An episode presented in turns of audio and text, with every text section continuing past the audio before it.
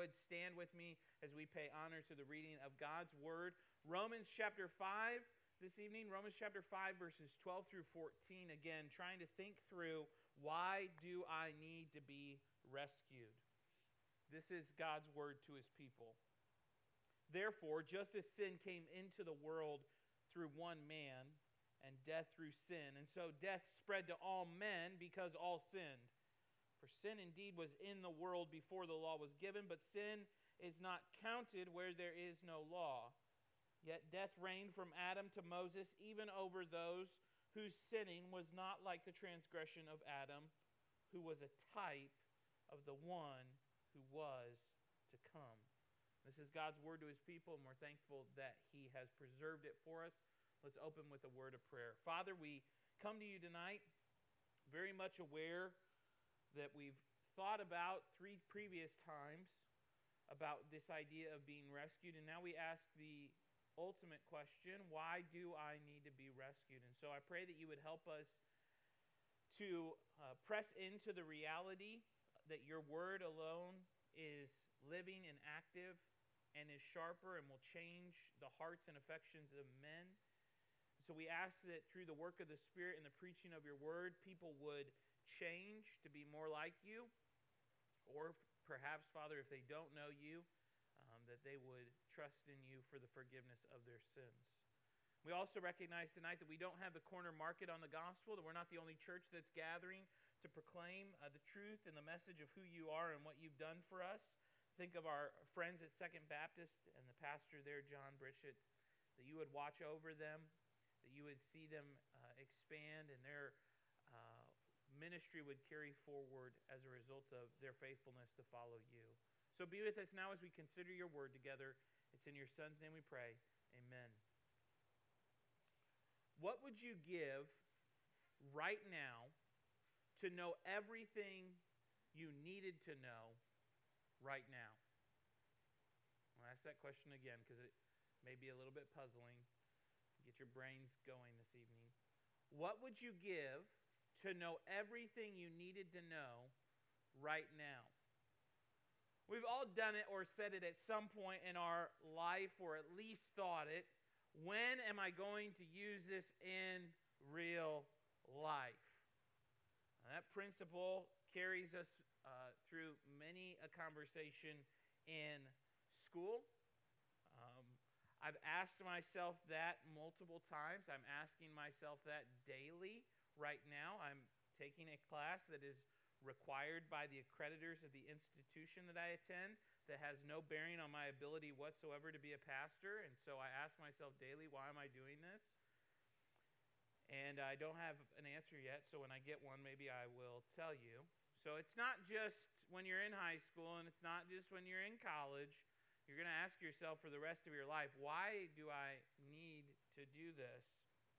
And in reality, we would all love to have perfect omniscient knowledge, right? Just like God and know everything that we've ever needed to know right now for the rest of our life. That way we could just stop learning altogether. But that is one of the things innately inside of us that shows us the difference between God and ourselves.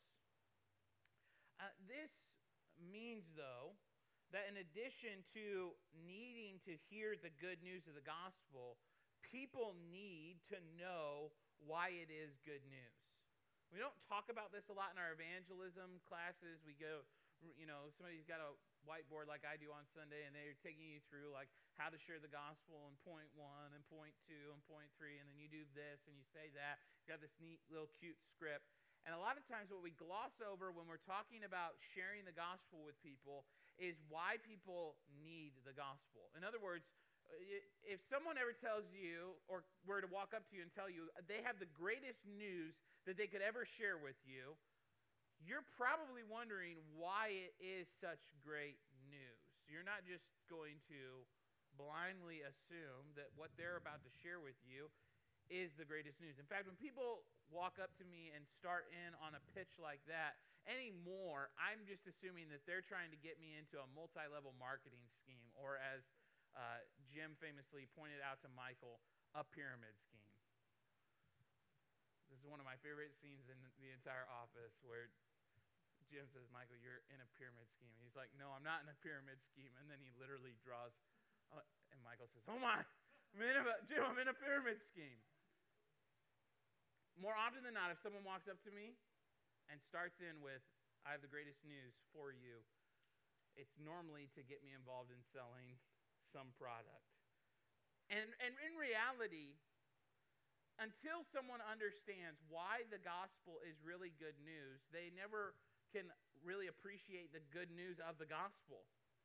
If you don't know why you need the gospel, then really, at the end of the day, you hear it and you're like, I'm not really that bad of a person. Why do I need this? And so, what Paul does in these verses is he begins to set the stage. He's building these, putting these building blocks together, if you will, to make people understand why the gospel is good news in the first place. And Paul lays out for us two parts of why we need to be rescued and then alludes to the hope that we have in the gospel. So, yes, I, I do have three movements or points for you this evening, but the first two are tied together, and the first one points us in the direction where we need to go. First, you need to recognize this tonight, and this is uh, a painful truth, but sin causes death. Sin causes death. Verse 12 Therefore, just as sin came into the world through one man, and death through sin, and so death spread to all men because all sin. Paul now links this section here, verses 12 through 14, to what's preceded it. And Paul describes that through one man, through one person, sin enters into the world. And when sin enters into the world, what it brings with it is death. That fascinating statistic that one out of every one person will physically die. We're always shocked by that number. I oh man, intriguing statistic. No, it's a, it's a settled reality. One out of every one person will physically die. But there's a underlying bigger problem than merely you will die physically. It's that you will die spiritually. And so, us being on our A game tonight, I want you to flip over to Ephesians 2 just for a second so you see this, where Paul is linking this. Ephesians 2 1 and 2 says, And you were dead in the trespasses and sins in which you once walked, following the course of this world, following the prince of the power of the air, the spirit that is now at work in the sons of disobedience. You, like you should, if you are comfortable writing in your Bible there in Ephesians chapter 2, you should circle you draw a little arrow above it and put I am.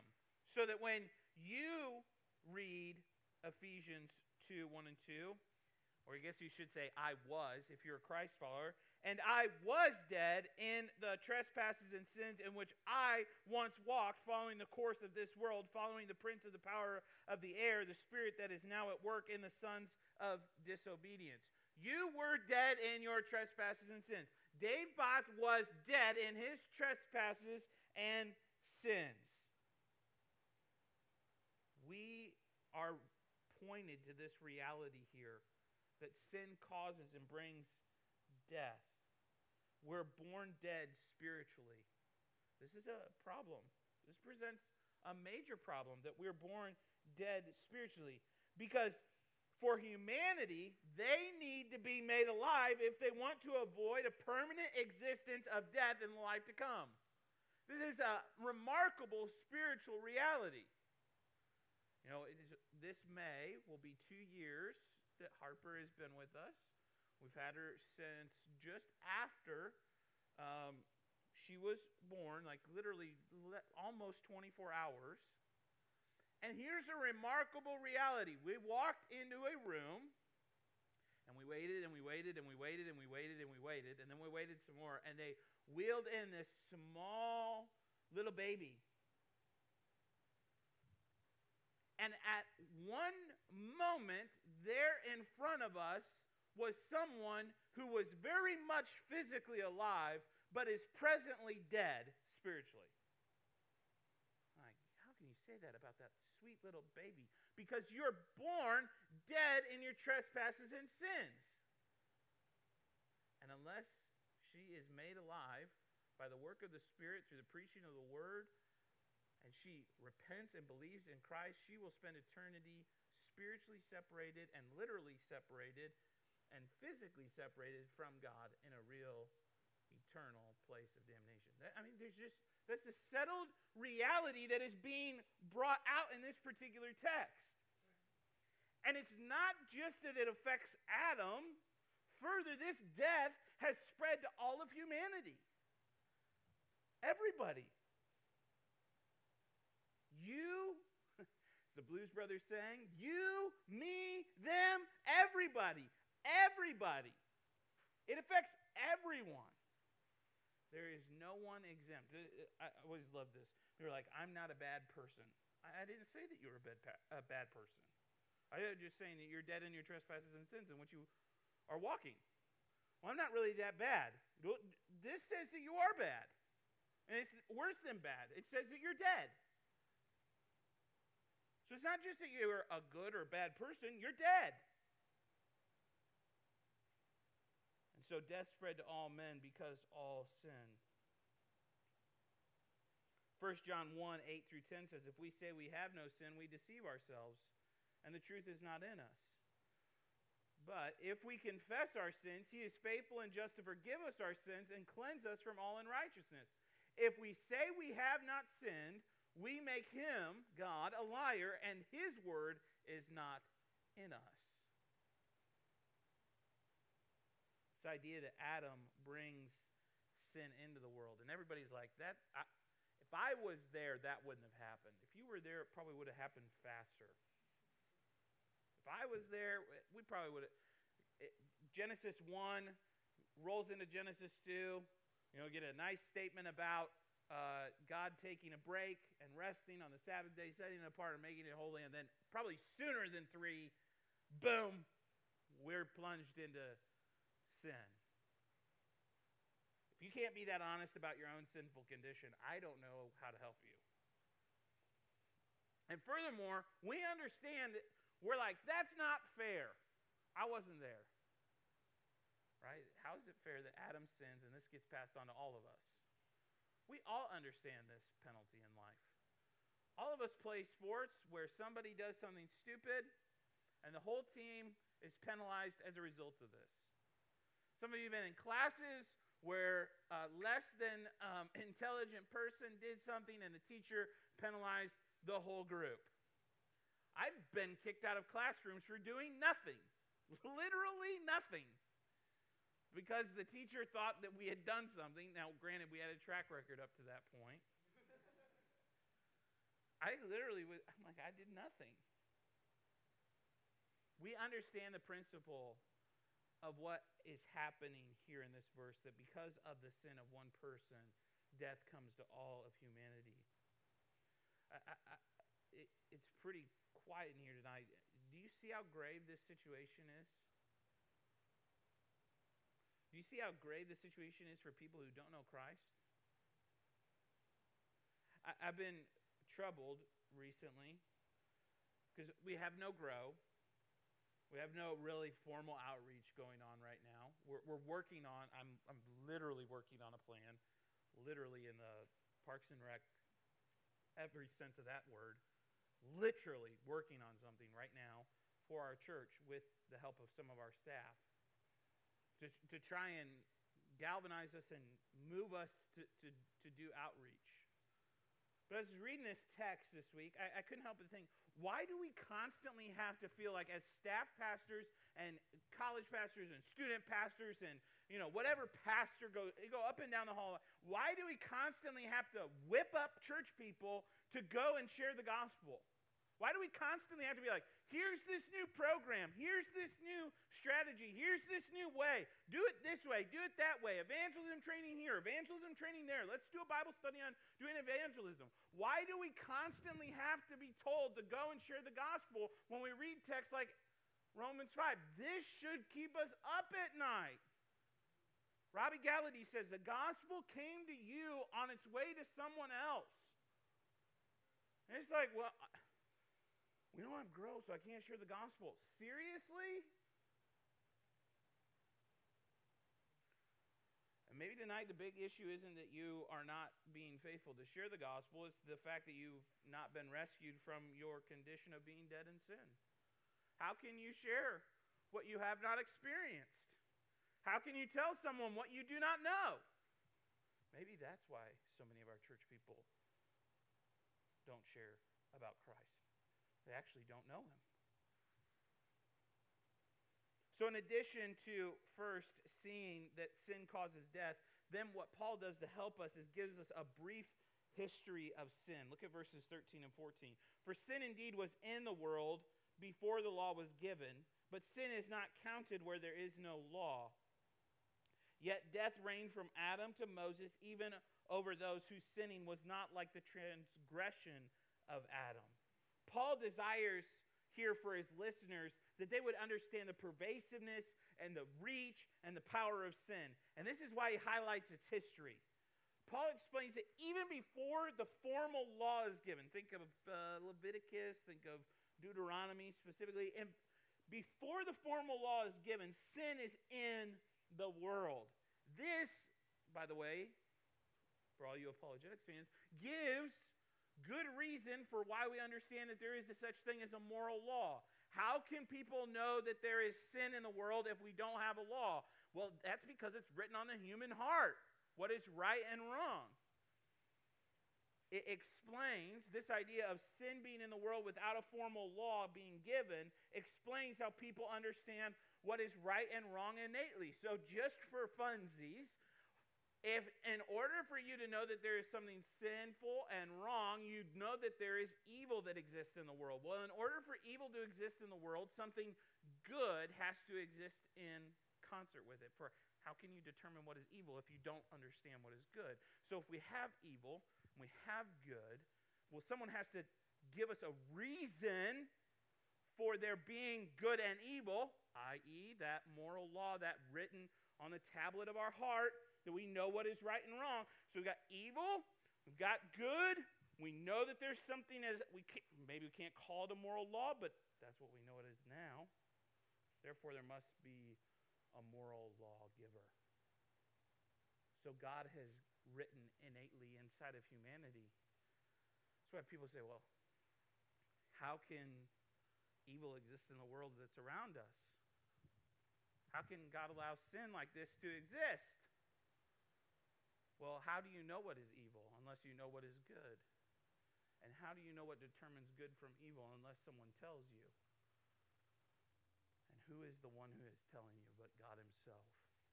Beloved, this history of sin points us to the fact that what the law does is it sharpens our understanding of sin. It puts parameters around it. It's not counted prior to the law, refers to the sharpening effect that the law had with sin. Notice that Paul articulates the reach that original sin has through humanity. Read these verses with me. He says in verse 14, Yet death reigned from Adam to Moses, even without that law.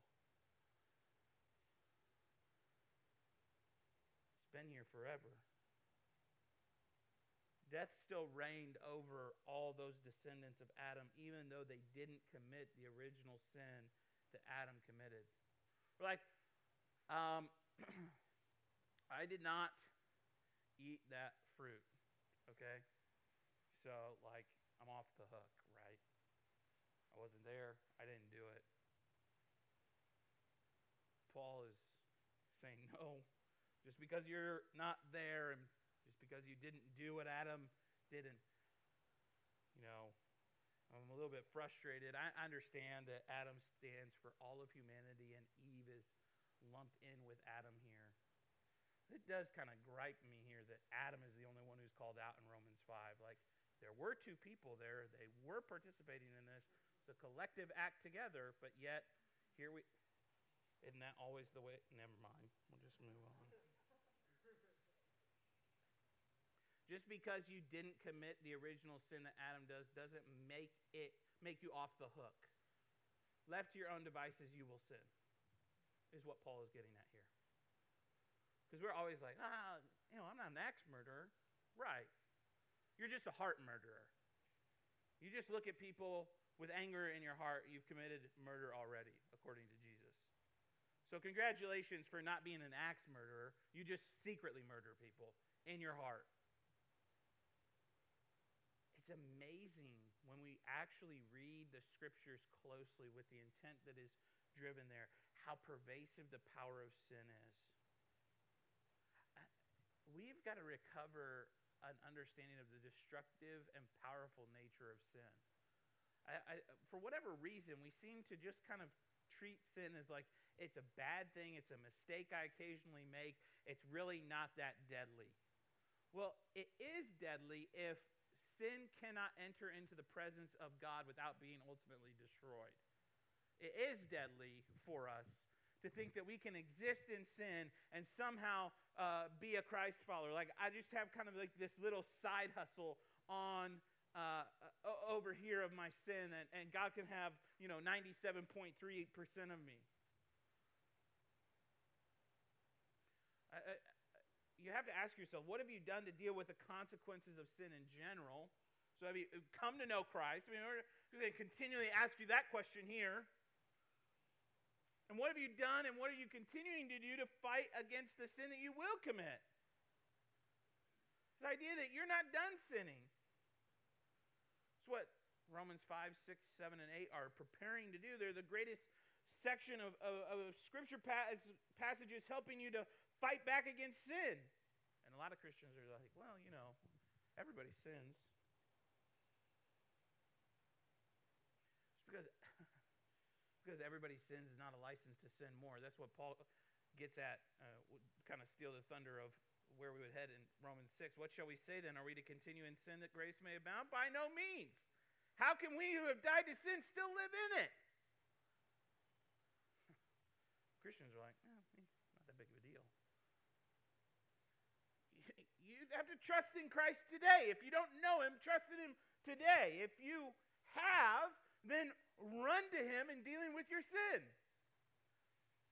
But take sin seriously.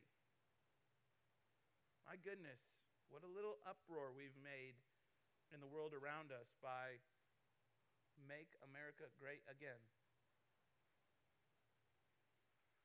It'd be nice if Christians would focus more around rallying around take sin seriously rather than make America great again.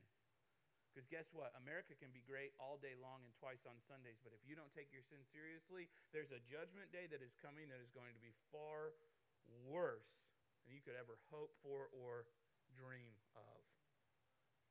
I, I, am fearful. Christians seem to not want to take sin seriously. And we need to. We must. I must. You must.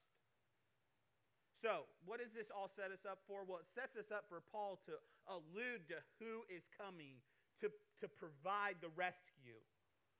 And in verse 14, the, the last little part there, I call it 14c. I've never understood A, B, and C parts of verses. You're kind of either in 14 or you're not, but we'll call it 14c whatever, who was a type of the one who was to come. Adam is a type. He's the, the first Adam comes, but a second Adam is required. A second Adam who's not like the first Adam. Jesus must come. The second Adam will obey and keep the law perfectly and not sin. His life will be one of active obedience to the Father.